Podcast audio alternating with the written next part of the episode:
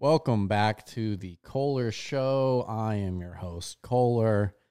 Um, today is January 5th, Thursday, January 5th. Uh, today is the sports show for the week. Again, I would like to have two separate shows at one point, but right now, financially, we're doing it all on one. Um, so if you're here to listen to me talk about the news or anything else like that, it's just not going to be your day. Um, make sure to like, subscribe, follow, all that shit. It takes like a second, literally a second. Like you could be doing it right now, and you like wouldn't miss anything, and you just click the button, and it would just make my fucking day. So let's let's get into it because there's like a lot of really just great great stuff not in like a positive sense though, because nothing's ever positive around here. Um, so Monday, watching um a very good football game, Bills Chicago or Buffalo Bills, Cincinnati Bengals, and Cincinnati. Um, and obviously what everybody's talking about this week is Damar Hamlin, the safety for the Buffalo Bills out of Pittsburgh, 24 years old, uh, goes across, or Tee Higgins goes across the middle, catches the ball. Um, Damar Hamlin tackles him. It looks everything looks pretty routine. He gets back up, and then like you just see him like body shuts down, goes right back down, and everybody's worried. And it turned out that he went into a cardiac arrest and his heart stopped or whatever. Um, I'm not a doctor, so I don't. I'm not gonna. I don't. I mean, it was bad. He was basically like you know not breathing, dead on the field. They ended up reviving him. They take him to the, you know, Cincinnati Medical Center. Uh, there is actually there was actually an update literally like a minute before I decided like started recording or you know started doing this. So uh as of like right now, um, per the physicians caring for Damar Hamlin at the University of Cincinnati Medical Center, Damar has shown remarkable improvement over the past 24 hours. While still critically ill, he has demonstrated that he appears to be neurologically intact, his lungs continue to heal, and he is making steady progress. So, good news. It, it I, to me, uh, somebody that doesn't know anything about the medical field, that would appear that he's going to make a recovery at least. Uh, I don't know about playing football. I don't know what where this leaves him with that. Um, but you know he's gonna be okay, and that's good. And when this happened, um, you know, when anything like this happens, it's sad, obviously, and everybody. I mean, and nobody hopes that this happens, and nobody's like, you know excited when it happens. It's just a bad situation all the way around. But here we go. When this happened, I I'm I don't use Twitter, but I decided that you know, friends were sending me some Twitter stories and some things people were saying on Twitter. I'm like, I just got to check this out.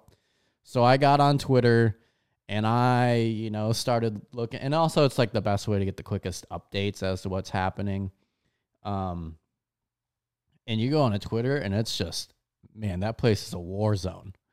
That place is insane, Twitter. Um he it's a bad situation, but I think this is just like a modern day thing and the fact that there's just so many people on Twitter just ex- their opinions are out there. And like I think like maybe like five people in this country at this point should have an opinion. Like there's like it's ridiculous what people are saying when things like this happens.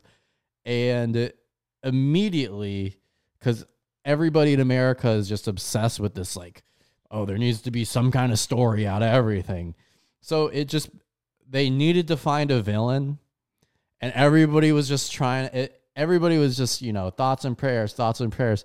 I saw one guy posted um Damar Hamlin goes down with an injury, then the Whopper commercial from, you know, Burger King came on and Whopper, Whopper, Whopper, Whopper, which is something that actually happened.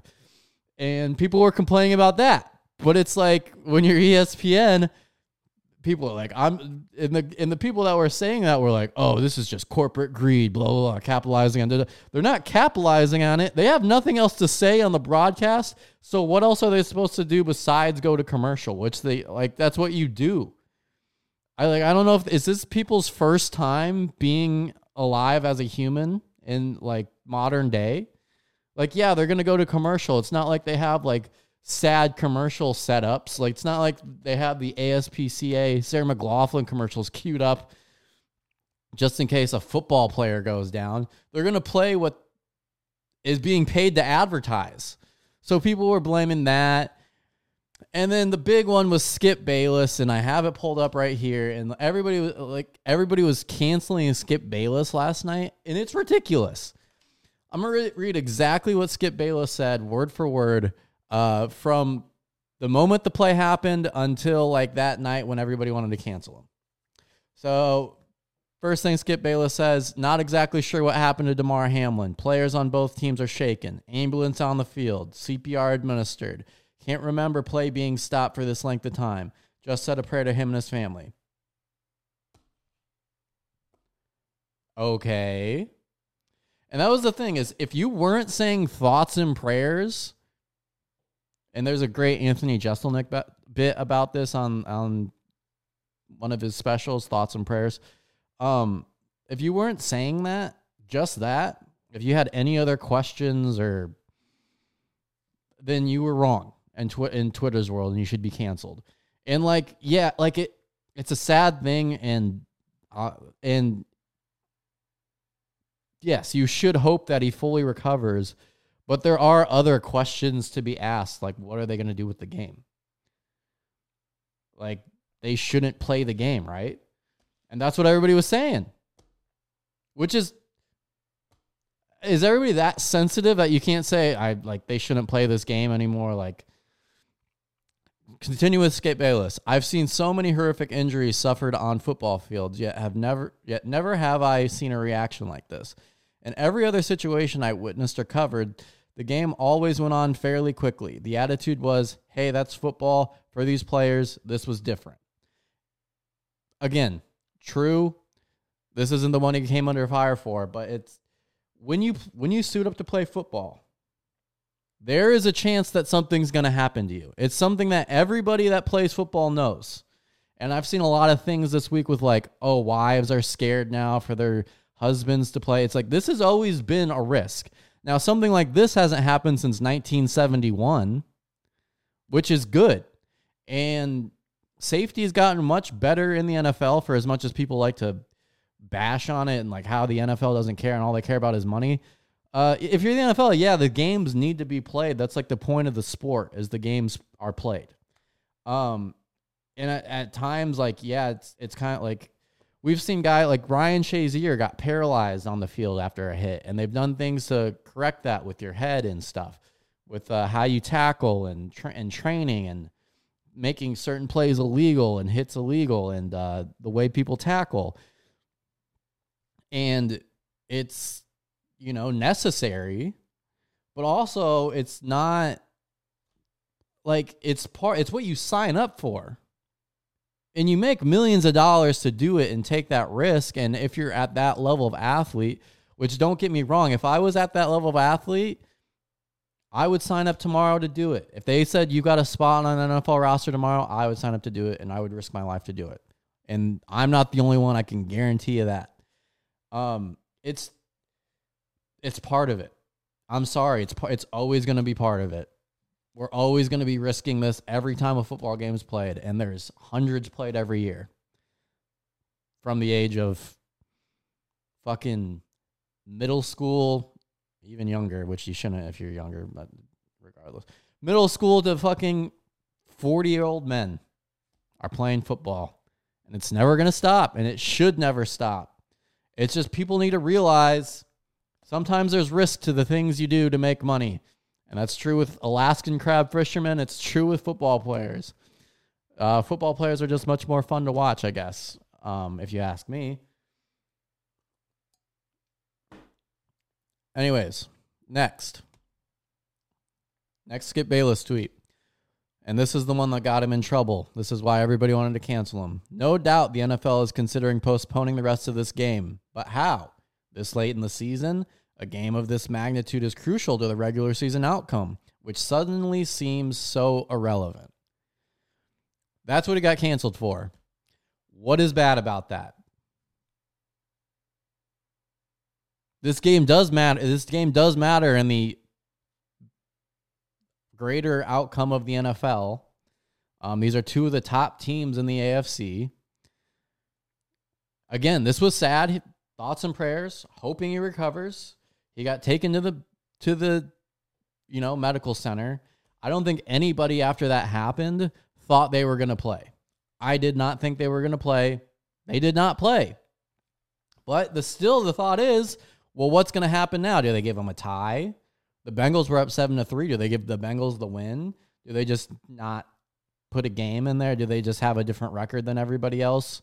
And they just if their win percentage isn't affected. All thoughts that went through people's minds, but you weren't allowed to say that was going through your mind. You were just allowed to say thoughts and prayers.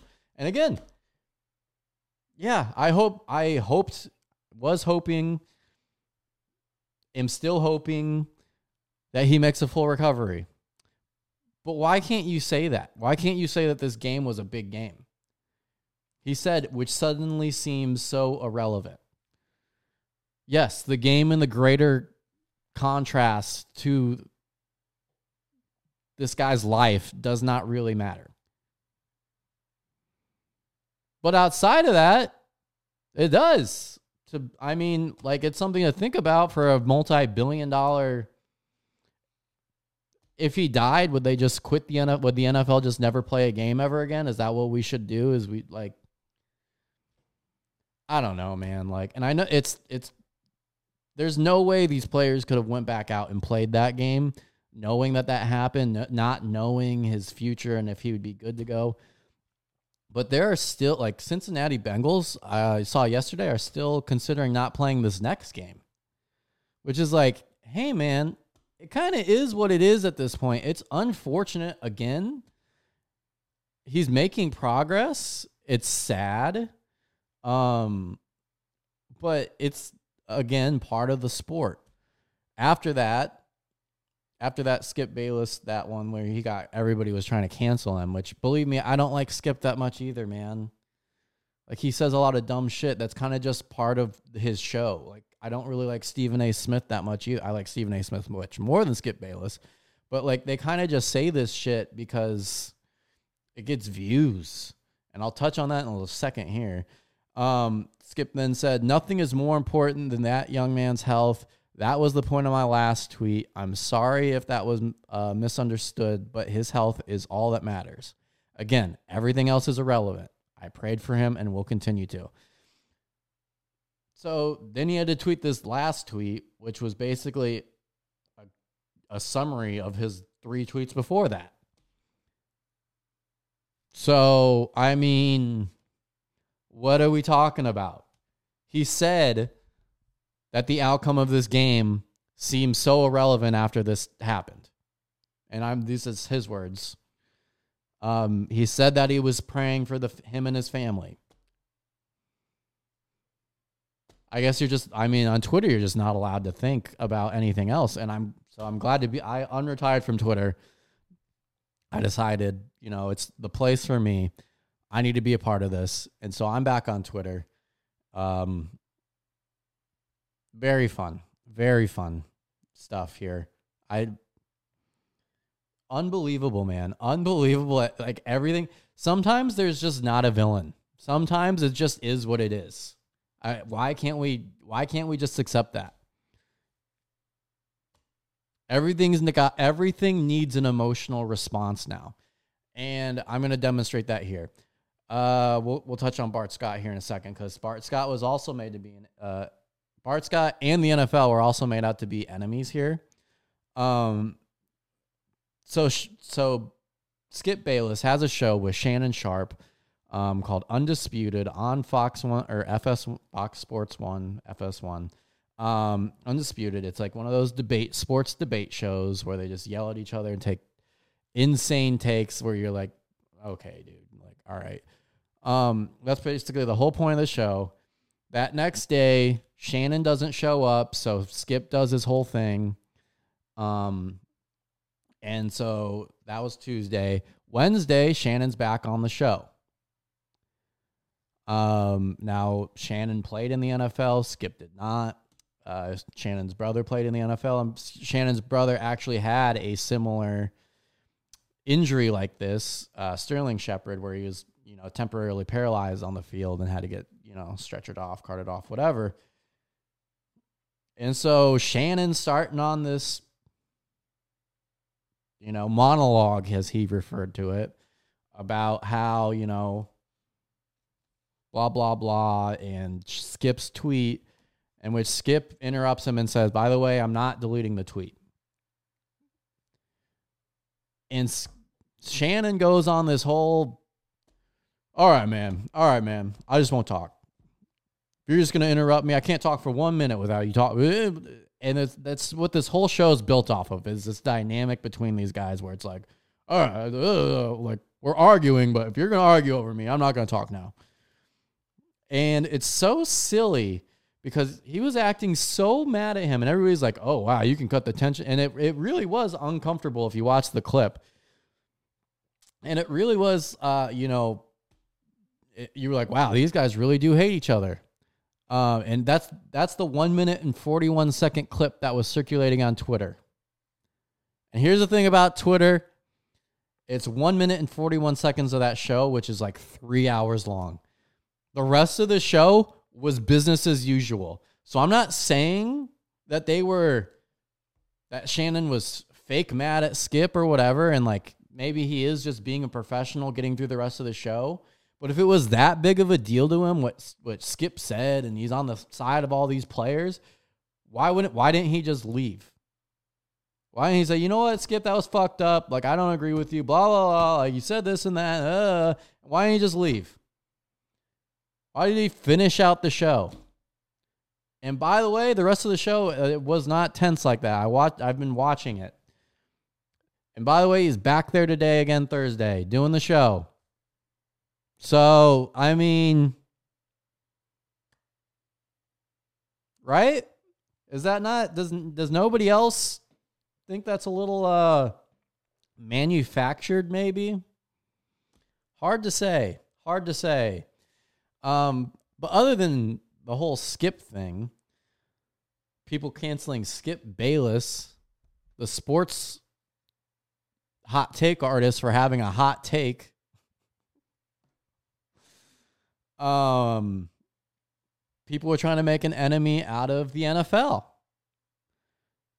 During the broadcast, was it uh, Troy Aikman and Joe Buck? Troy Aikman and Joe Buck said, well, they're giving the team five minutes to warm up before they have to play the game again. Uh, which Troy Vincent, who used to play for the Bills and is now vice president of, it's not the Players Association, but uh, uh, uh, executive, NFL executive vice president. So not vice president of the Players Association, but just the NFL, the whole thing. Um, yeah, they never told them that. And by the way, that's that's just standard what you're supposed to do in, in an NFL game. Obviously, this was different because you know the guy was like basically dead. Uh, but they never said they needed to warm up. Also, by the way, like the coaches were there talking, and they're like, Zac Taylor came out, great guy. Obviously, was like, hey man, I got, we're not playing this game. They didn't. They both went into the locker room. People I mean, something that hasn't happened since 1971, and you're acting in real time. You, everybody was like, "Are they going to play the game or not?" And they, I don't think anybody there ever was like, "Yeah, we're going to play this game." Like it didn't look like that. It didn't seem like that. But everybody was getting mad at the NFL because you have to get mad at somebody. It's just like, bro, chill a minute. Like Everybody needs a bad guy. But the thing is, everybody was hoping this guy was fine. Everybody. There was no bad guy in this situation. Later, uh, the, I believe this was yesterday, Bart Scott on um, First Take on ESPN with Stephen A. Smith um, is under fire for blaming Tee Higgins for this hit. Um, now, Tee Higgins, who was just catching the ball, running upfield, Damar Hamlin came and made the hit. This is like one, like this, again, hasn't happened in 50 years. Direct quote from Bart Scott I'm not trying to put the blame on Tee Higgins, but that's something the NFL tried to take out. They never make that call. And they did make that rule where you're not, as an offensive player, you're not allowed to lower your head into somebody, which I don't really think he did. He was kind of just, you know, running up field and turned around and like he was there and it, it's just a collision that happens. It's not like you're like specifically aiming for a part of the body that, you know, like you're not like, oh, I'm going to dig my head right into his chest. But it's just, it happened. And people were going after Bart Scott and how man, like he was me, and people were like people were like, "Oh yeah, this was Tee Higgins' fault," and it's not Tee Higgins' fault. It's nobody's fault. It just happens. It might happen again. People get concussions, and they're trying to improve that, and they're doing everything they can. Can it's just something that's going to happen every once in a while, and we need like I don't know how we're not used to this. It's just I think it's just because it's on TV because it's on TV, everybody loses their fucking shit anytime something not according to plan happens. This isn't scripted. They're out there playing football. They're running as fast as they can at each other. One side's trying to tackle the other. It's it's a violent collision-based sport and we love it and we always will. It's the best sport. It's the best sport. And this is unfortunate, but it's going to happen, man. I'm so like I'm so sick that we have to listen to this and and everybody's got an opinion on everything somebody says. So thoughts and prayers. Thoughts and prayers. Jesus Christ. Like fucking Uh, uh, another his Damar Hamlin had a toy drive that had like fucking $3,000 contributed to it on GoFundMe some shit like that. And after this, it got to like seven. It's at like seven million now, which is great. That's great that they're helping him help out the community. But here's the other thing. Why are we waiting until guys get fucking dead on the field to help out their charities or whatever they're trying to do? And I'm not a big charity guy, but like this it's it's just pandering. You're just oh, he's hurt. Let's fucking help him now. Like why why aren't we helping? Like, why isn't a big deal to help these guys when they're not fucking dead on the field? Right? It's like Christmas. It's like, why don't you just be nice all year? Like, if you see something that would make somebody's day, just fucking, and you and you have the means to get it for them, and you're like, wow, this, this person would really love this. Don't fucking wait till their birthday or Christmas. Just fucking get it for them. It doesn't need to be a holiday. It doesn't need to be like, oh, this is a big media thing now. I need to I need to tweet out thoughts and prayers so I'm a good person. I don't need to fucking donate to his thing now because I'm a good person. There's hundreds of NFL players with these things. Most of the NFL players are really good people. But because, you know, every once in a while something like a Ray Rice incident comes up, and everyone's like, oh, all these guys do is commit crimes and hit women. It's like, no. Most of these people are good people and they're doing good shit for their communities. And like communities that they're not even really a part of that they're drafted to. There's so many people on the Lions that do good shit for Detroit, and those aren't talked about. All that's talked about in the news is bad. All that's talked about on Twitter is just excuses and and blaming people for shit that doesn't matter because you need somebody to blame. Like, shut the fuck up. That's the new fucking theme of this show. Shut the fuck up. God damn.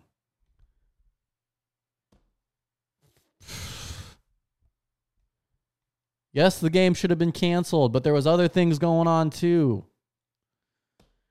There's other questions that people are allowed to ask and think and still hope the guy gets better. I was on the verge of winning a bunch of money that night. I was ranked top 25 in DraftKings with Joe Burrow, James Cook, Ja'Marr Chase, Stefon Diggs, and Hayden, Hur- Hayden Hurst and Tyler Boyd still to go. I could have won a ton of money. Was I wondering if the game would keep going? Yeah. Was I also hoping that the guy got better? Yeah. Did I care that the game didn't go on? It would have been nice to win a bunch of money. But you know what? There's no way these guys could have went out and played.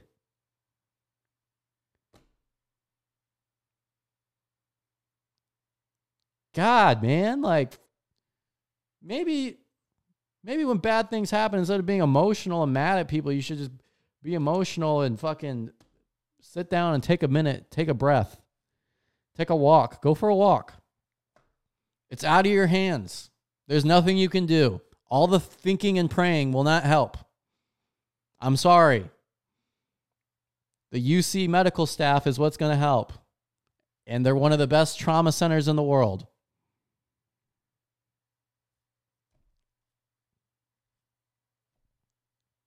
The other funny thing was people were like saying it was the vaccine and stuff, which I like the conspiracy conspiracy theorists just out of the fucking woodwork.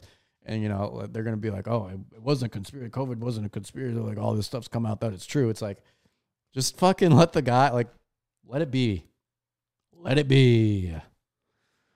Jeez, Louise, man, I didn't even realize I've been doing this for fucking twenty seven minutes.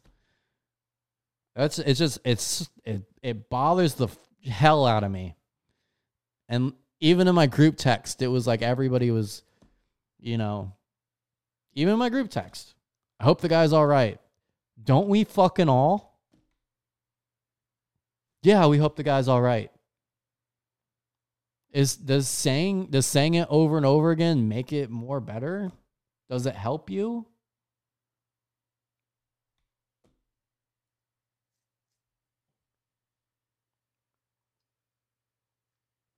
Sorry if I seem insensitive here, but I feel like that's an appropriate reaction to have to everybody being mad at everybody over an unfortunate situation.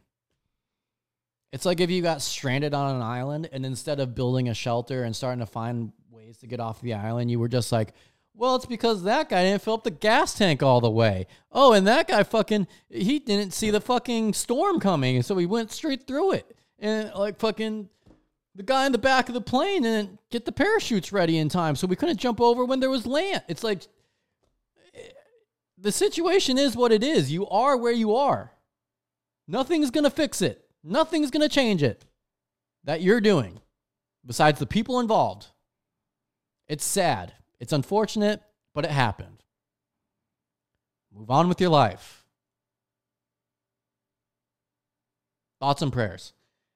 Anyways, I hope that was good. I hope that wasn't. I hope that wasn't bad.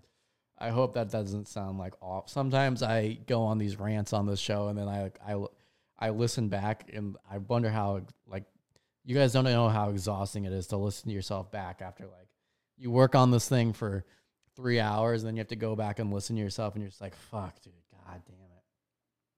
And then you like you think later, you're like, oh, that would have been funny to say there, but I didn't say it. Fucking god damn it. But that's part of the journey part of the journey of being a podcaster.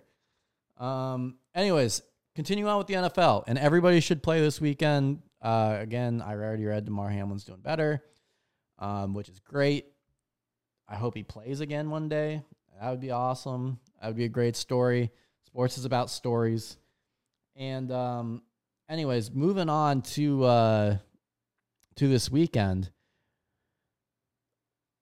I would just like to say how right I was about the Detroit Lions as I'm wearing my Lions hat.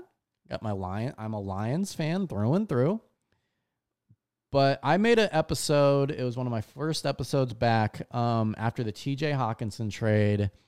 And everybody in Detroit, we were one in six, and everybody was saying, like, oh, this team fucking sucks. Fire Campbell, fire Glenn. Um, cut like they were like cut Goff. Fucking we don't need them. Um, defense sucks. we should have picked Travon Walker over Aidan Hutchinson. Uh, we shouldn't have traded T.J. Hockenson. Like we gave up a fourth and a fourth or a fifth rounder to Minnesota for. Like they're like, oh, why do we need more draft picks? T.J. Hockenson is a tight end. Technically, we got more for T.J. Hockenson than Roquan Smith or the the Bears did for Roquan Smith, but uh, we need T.J. Hockenson and these draft picks are bust and Aidan Hutchinson had one game where he had three sacks, and he has had like one since then. Guy sucks. And I would just I, here we are at you know what nine, uh, eight, eight and eight right now, going for uh, either uh, above 500 season or you know one game below 500. After the Detroit Lions start rattling off some wins, and what did I say? What did I say? The team's young. It's one of the youngest in the NFL. I believe our oldest player is Michael Brockers, who's 33. And uh, he like isn't even really a big player on the team. I don't know what he does in the locker room, of course, but he doesn't even dress most weeks now. Um, so the team's made it like we have rookies all over the place starting. We have second year guys starting all over on the roster, which are guys that were drafted. Same old Lions would have signed a bunch of guys. They would have been maybe hit or miss. They would have drafted players that don't play, and then we would have been, you know, maybe six wins.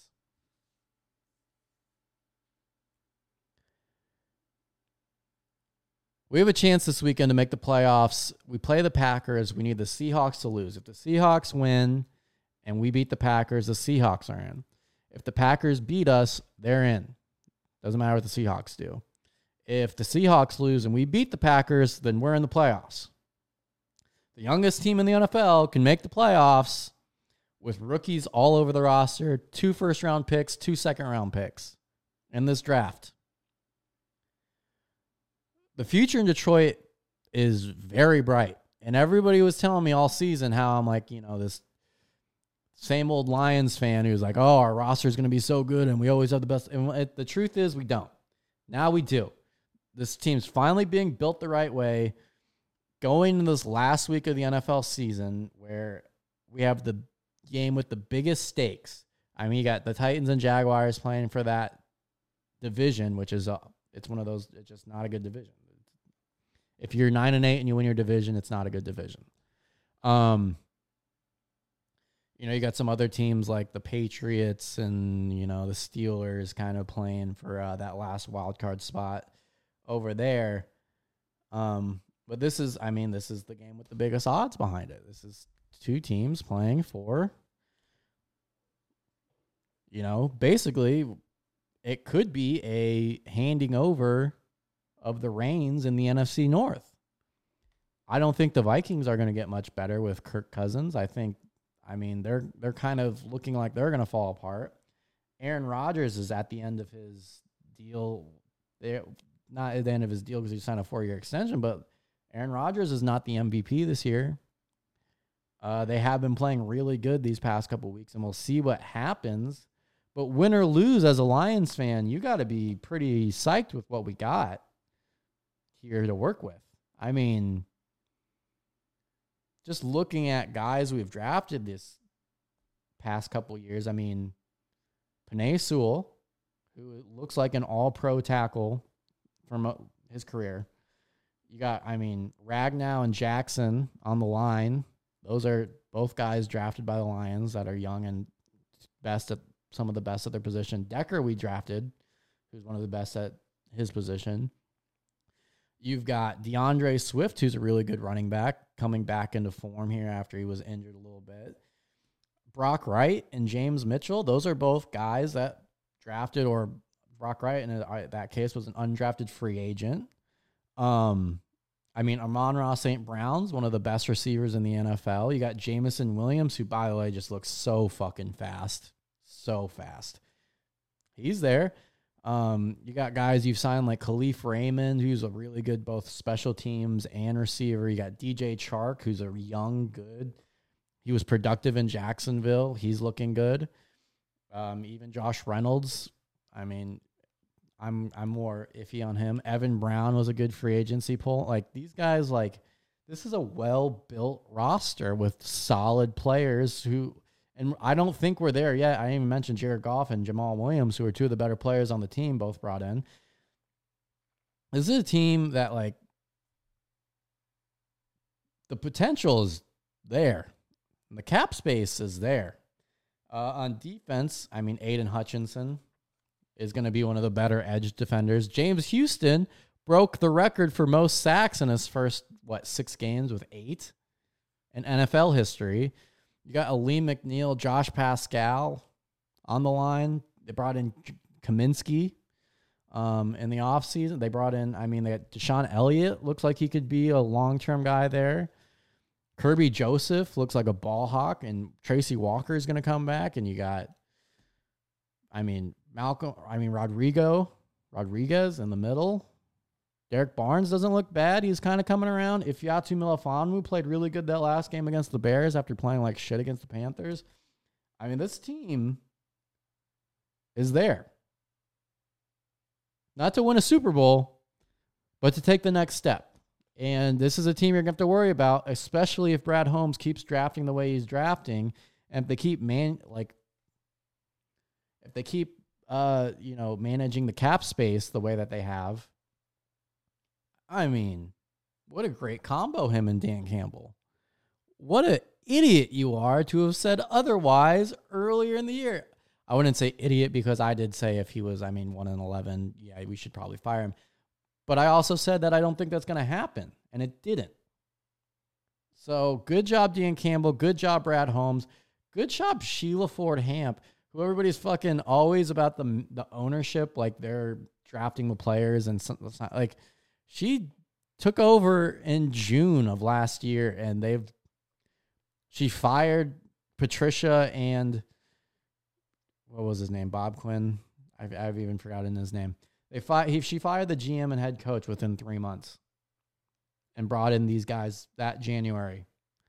And people were still saying, same old Lions, built the same way, blah, blah, blah. You were wrong. You were wrong. You were wrong. Lions are good. Uh, it's going to be a tough game against the Packers. Uh, even if the Seahawks win, I would like to see us ruin the Packers season. I think that would just be a make it our Super Bowl if we have to. This will be our Super Bowl if we have to. It's in Green Bay which is tough, cold weather. I, I still do have questions about Jared Goff long term as the quarterback, but that's an off season thing, and uh, I think he will be the quarter. He should be the quarterback next year, but we do need to look start you know start looking at guys that will be there long term and take this team to the next level. So that's my Lions Packers playoff rant. Um, and now we're gonna talk about the hard part. New Year's Eve. New Year's Eve uh, this year. Michigan 13 and 0 Michigan played 12 and 1 TCU. Michigan a big favorite. Um, Michigan should have won this game. The talent gap was there. Uh, TCU just lost to Kansas State, who's a very similarly built team to Michigan with less talented players. Uh, they beat Michigan. And the only people Michigan can blame is Michigan. There's people that are saying the refs, blah, blah, blah. And the refs did, in my opinion, blow a few calls, obviously. That touchdown to Roman Wilson, where like he caught it and his butt was literally on the the line into the end zone. Should have been a touchdown. They fumbled, but they fumble the next play, which isn't on the refs. That's on you. Why you won't do QB sneaks on the one yard line? I don't know. Uh, before that, even they ran a, they had it, you know, second and one on the one on the or second and two on the two yard line to score when the game was zero zero and they just they didn't. They go for it on fourth. They run a trick play, Philly special type play. Um, doesn't work because you know TCU had it fished out. I don't like run the ball. Uh, you have a fast quarterback. You have you know a really good running back, And all of a sudden, you're playing linebackers at running back. Uh, you're getting pushed around by a three-three-five, which is three defensive linemen against five offensive linemen. Um, here is here's this is unacceptable for a team that back to back has won the Joe Moore Award, which is the award awarded to the best offensive line in college football. In tons of great players on this line, uh, best offensive line in college football don't give up four sacks and 13 tackles for loss. 13 tackles for loss is unacceptable for the best offensive line in in, NF, in the in college football. Um, that and and he was under pre- uh, McCarthy was under pressure the whole game too, uh, which is not good. But when you have a guy Dylan Horton for TCU, who I had no idea, and I keep up with players' draft rankings pretty pretty intensely. Dylan Horton, who I had no idea who he was going in this game, had four sacks. Four sacks. One guy. Unacceptable. Unacceptable. Um that I don't know what if that was scheme, if that was I don't think I don't know if it was effort. I don't know what I don't know if it was play calling. Um it, it's just it's not a good stat to have. And it's one of the things that I think cost Michigan. Here are the things that I really thought cost Michigan. McCarthy threw two pick sixes after throwing, I think, three interceptions all year. That's not good. Uh, the two goal line, the the Philly special, which was a weird fourth down call. It, it kind of reminds me of when they played Michigan State in the COVID year, and they were running like wildcat jump passes with the running back instead of just fucking pounding it in. Again, you have the best offensive line back to back years in college football. Just just fucking run it again and again and again. That's your identity anyways. Uh and of course hindsight's 2020, but I mean that's analytically, statistically, logically what you should do. Uh so yeah, the two goal line stops, the two pick sixes, the two big calls from the ref uh, where the touchdown was called back and then the fumble happened. And at the end of the game, the targeting, which uh, Joel Klatt t- t- touched on, and that needs to be fixed. Uh, not saying that Michigan would drive down and have won the game anyways, but I mean, it's obviously another chance. And at the end of that game, I was so done with it. I was just like, how many times are we going to lose this game? So yeah, that those are all big things. Uh, the offensive line giving up 13 tackles for loss. Uh, this Michigan team was just like the whole the whole team was built around getting five yards of carry and just it doesn't matter what happens on first and second down because we know that it's going to be third and short. So as long as you can convert third and short and maybe even fourth and short, you're in a good po- you're in a good space. Um, because those are much easier to do than when it's fucking third and 13, fourth and fourth and 17, and you're like, okay, well, play it safe, punt. And then the last thing that really cost them was this defense, who was a bend don't break defense, and one of the best defenses um, in the best scoring defense. They give up the least one of the least amount of points. It was they were top three in that.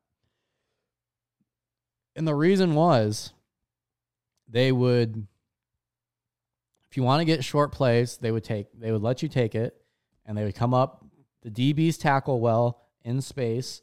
Um, you know, we have big defensive linemen and line, linebackers that are fast and attacking and we have edge guys that can get after the quarterback. So if you're going to run the ball, we're there to stop it. If you're going to throw the ball, everything's in front of us.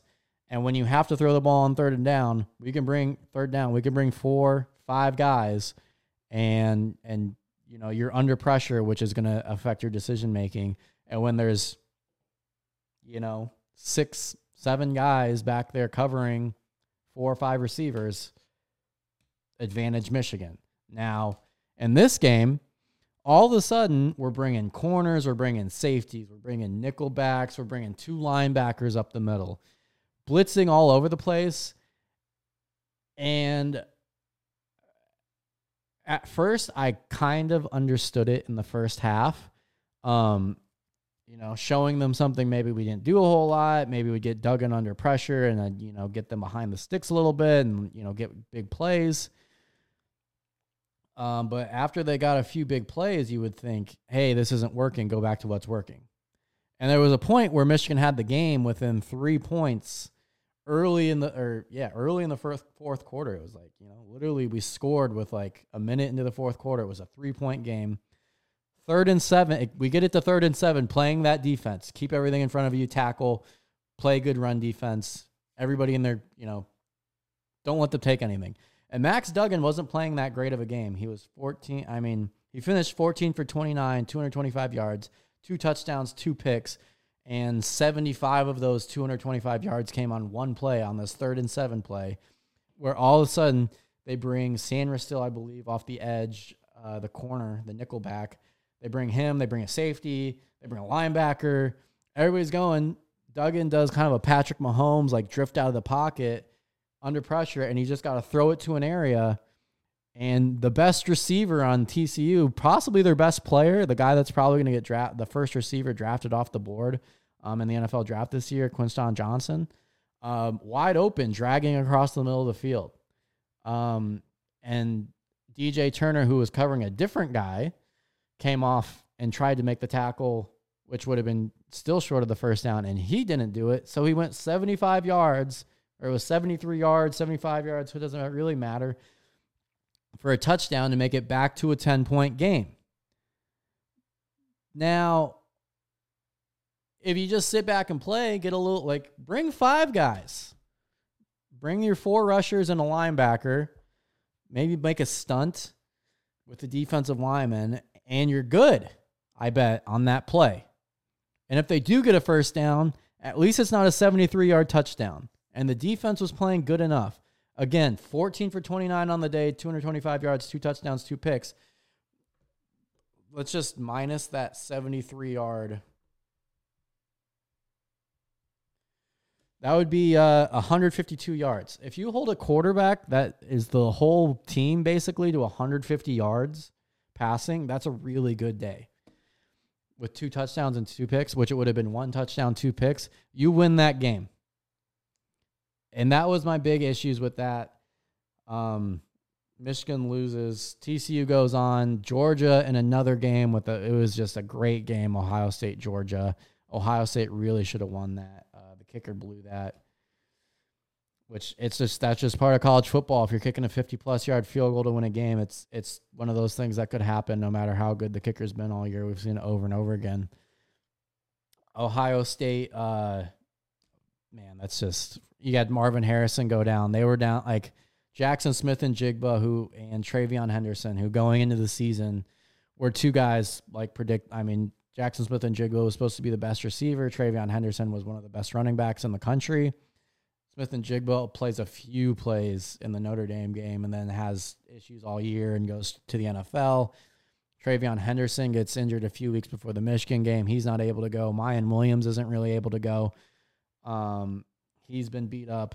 So you're down to like, you know, your third and fourth and fifth best receivers and their tight end even went down. So they're into the backup tight end, their third and fourth running backs. CJ Stroud playing his ass off. Uh, the defense was playing pretty good, even though they kind of let up there at the end. And it like it was, they were both really really good games to watch. And uh, unfortunately, the Big Ten should have got both those games and just didn't come through. So we're ending up with uh, Georgia and Stetson Bennett and TCU and Max Duggan in the national championship game. Um, It it can go one of two ways. Uh, the first way it can go is the TCU miracle season keeps going and it's a close game and Max Duggan maybe pulls out some heroics at the end or not, uh, which I just don't see it going that way. Uh, the other way going is Georgia, who uh, let's remember going into these playoff games, they had a full month to prepare for them, which is a big deal. So with a week to prepare for your next team, I think Georgia is just too powerful. They run the ball well. Their defense is really, really, really good. Uh, NFL players all over. I think Georgia's going to kind of get up on them and then just kind of lean on them. And I don't think it's going to be particularly close. The spread at the time of this podcast recording is Georgia minus 12. Uh, the over under is 62 and a half points. I would take Georgia minus 12 and the under. I think this is going to be similar to the Georgia Tennessee game where I think Georgia's going to kind of get up and then they're going to kind of, you know, let TCU like take their shots, but they're going to be playing it safe and there's nothing they're going to really be able to do with all that talent on the Georgia side. So I see this one. I would take Georgia minus 12 and the under 62 and a half points on that one. And uh, the one last thing I wanted to touch on, and this comes around every every season for Michigan football after the season's over, NFL teams start calling Jim Harbaugh. Jim Harbaugh, the head coach for the Michigan Wolverines, is a uh, he was a successful uh, NFL coach for the San Francisco 49ers, 73% win rate uh, with the Niners. He was third. He well, he is third overall in a winning percentage as far as NFL coaches go. I, I believe that's over 100 games. Um, he every year uh, it happened last year with the Vikings where he was literally interviewing with the Vikings on National Signing Day, and he is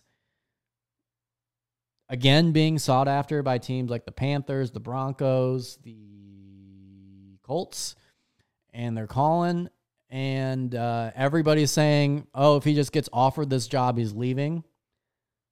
And I just don't see that happening, uh, especially with all these teams are. Like the Broncos not only don't have draft picks, they don't have cap space.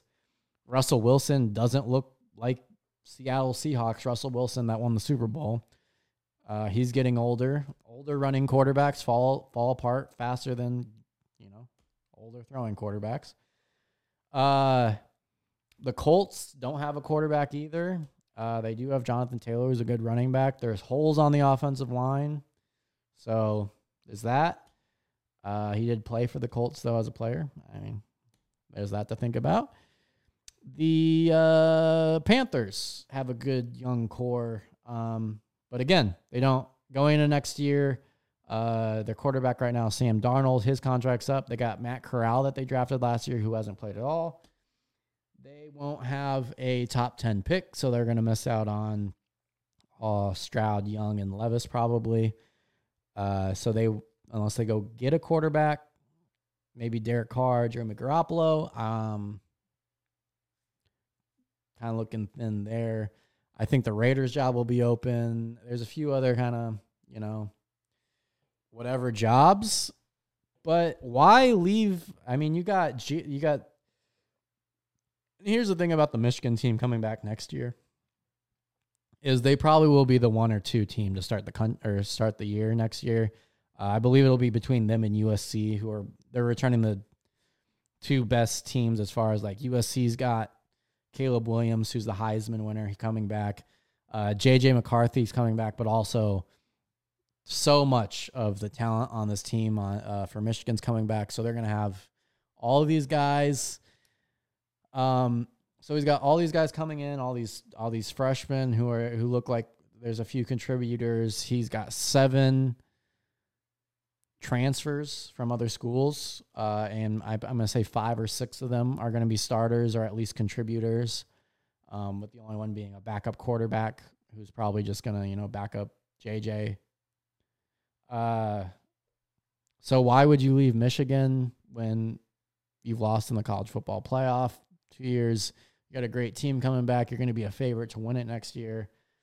I just don't see it happening. If it happens, um, there's a lot of people that are like, oh, you can't blame Harbaugh. And the only way I wouldn't be able to blame Harbaugh if it's a money thing, if it's if the Broncos offer you 20 to 25 million dollars, which Colin Cowherd is pos- reported as possible, I mean, it's really hard to pass that up.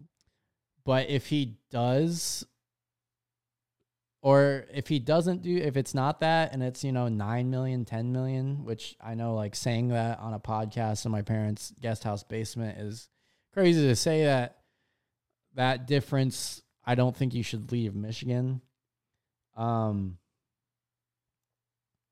here's the thing is after the minnesota vikings thing last year with him testing the waters which was well in his rights after what well, not maybe well in his rights because the team wasn't performing before that when he took a pay cut. And then he got an extension after that when the team did perform. He did prove everybody wrong, which is great. I'm not going to lie. I was a doubter after that Michigan State loss in the pandemic year. But he's turned everything around. They look good. He interviewed for the Vikings. He didn't get the job. He didn't take it. He took an extension with Michigan and he said, This is done. I'm not going to go to the NFL. I'm going to stay. Quote Jim Harbaugh I'll stay as long as they'll have me, which means I'm here for life, is what that means.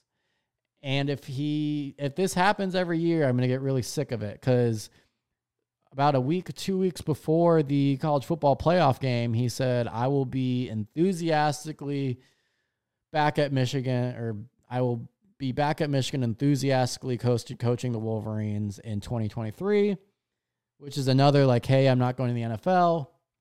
He is again since his Carolina is talk with the owner of the Carolina Panthers.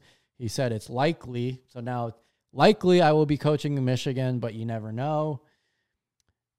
And I don't like this wishy-washiness, and I don't know what's going behind going on behind the scenes. So I don't know if he's trying to get more NIL money for the players, more money for the assistant coaches, more money for himself, which I'm okay with all three of those things, by the way. Uh, Michigan should be a top program when it comes to NIL recruiting. Uh, they should have the best coaches. They should have the best training staff. They should have the best strength and conditioning staff. They should have the best uh, facilities. Um, so yeah, and they have the money there. So if he's doing it for that, then fully behind this. If he's doing it to run up his price in the NFL to take a Denver Broncos job for nine million dollars, uh, I kind of hope he fails because you can't. It's one thing to be like, you know what? I've always wanted to win a Super Bowl. If the right opportunity presents itself, I might have to take it. And and we don't know what, what happens, but I'm happy here at Michigan. If if that's one thing to say, but to say I will be here as long as they have me, and you have a lifelong job at the University of Michigan, which is one of the premier colleges, one of the premier college programs in all of football, one of the premier jobs in football. Um, and you say that and you say, I'll be back 2023 before all this. And then after all this, now all of a sudden you're on the fence and, and then you leave. Uh, I'm, I'm going to be pretty upset. So again, I'm on his side as long as, as long as we're at this spot right here where we are, I'm on his side. If he, if if the Broncos offer him 20, 25 million, there's no way you can really argue that. I mean, that's a lot of that's a lot more money than like defensive ends make in the NFL. Like it, it would be a crazy jump from for coaching money. Um, it, it, it would be the most a coach has ever paid. Uh, which hey, if that's the, what the Broncos want to do and Jim wants to take it, go for it, Jim. Uh, but I don't I like I don't I don't want that back at Michigan. I would like a coach that wants to be at Michigan for the long term, long haul. Uh, recruiting, you know, I don't I don't like going through a new coach every 5 or 6 years. I would really like a, a long-term guy there that's successful. But hey, that's just my take. And we'll see what happens there. Uh, I think he stays from everything it looks like he should stay. Uh, if I was him, I would, you know, yeah, I mean, you've got a job for your whole career. You live next. I mean, your your family's there. You're settled in. To me, it's like the difference between nine million and ten million dollars. I mean, obviously, it's a million dollars, but when you make that much money, like, does it really matter? If you have to uproot your whole life and risk getting fired from a Broncos job in two years and Michigan not wanting you back, that's the question that he has to answer himself. So we'll see. I hope you stay, Jim. I hope you stay with us. I would love to have you for the rest of your career. But uh, if not, then then uh, then then not. So yeah, uh, that's all I really got. I got to a full hour today. Proud of myself. Again, I don't think you people understand how hard it is to just sit here and talk. And I'm doing it in complete silence, which is the biggest. That's like the most difficult thing for me usually. Like, cause I'm just like, there's no music on in the background. The only thing I have is like a little fan. So yeah, it it gets kind of like weird and creepy sometimes uh, to just have my stream of consciousness flowing. But I did it full hour. I would like to get the episodes up to a full hour. I know uh, that's a lot to listen to, especially when I'm doing two or three a week. But that's where we're at. Um, so yeah, just another reminder to like, subscribe, follow, fucking text me, email me, DM me with any suggestions, questions, anything you want to tell me about the show or that you think would improve the show. I'm willing to listen. Um, if it's something stupid, like I have a friend named Carl who just suggests he just suggests stupid shit all the time.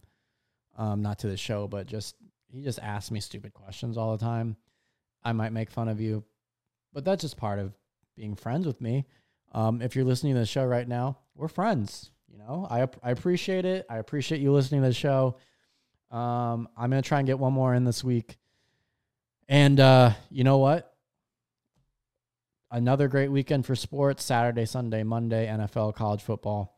Enjoy it. Don't have a lot left. And uh, hey, this has been the Kohler Show.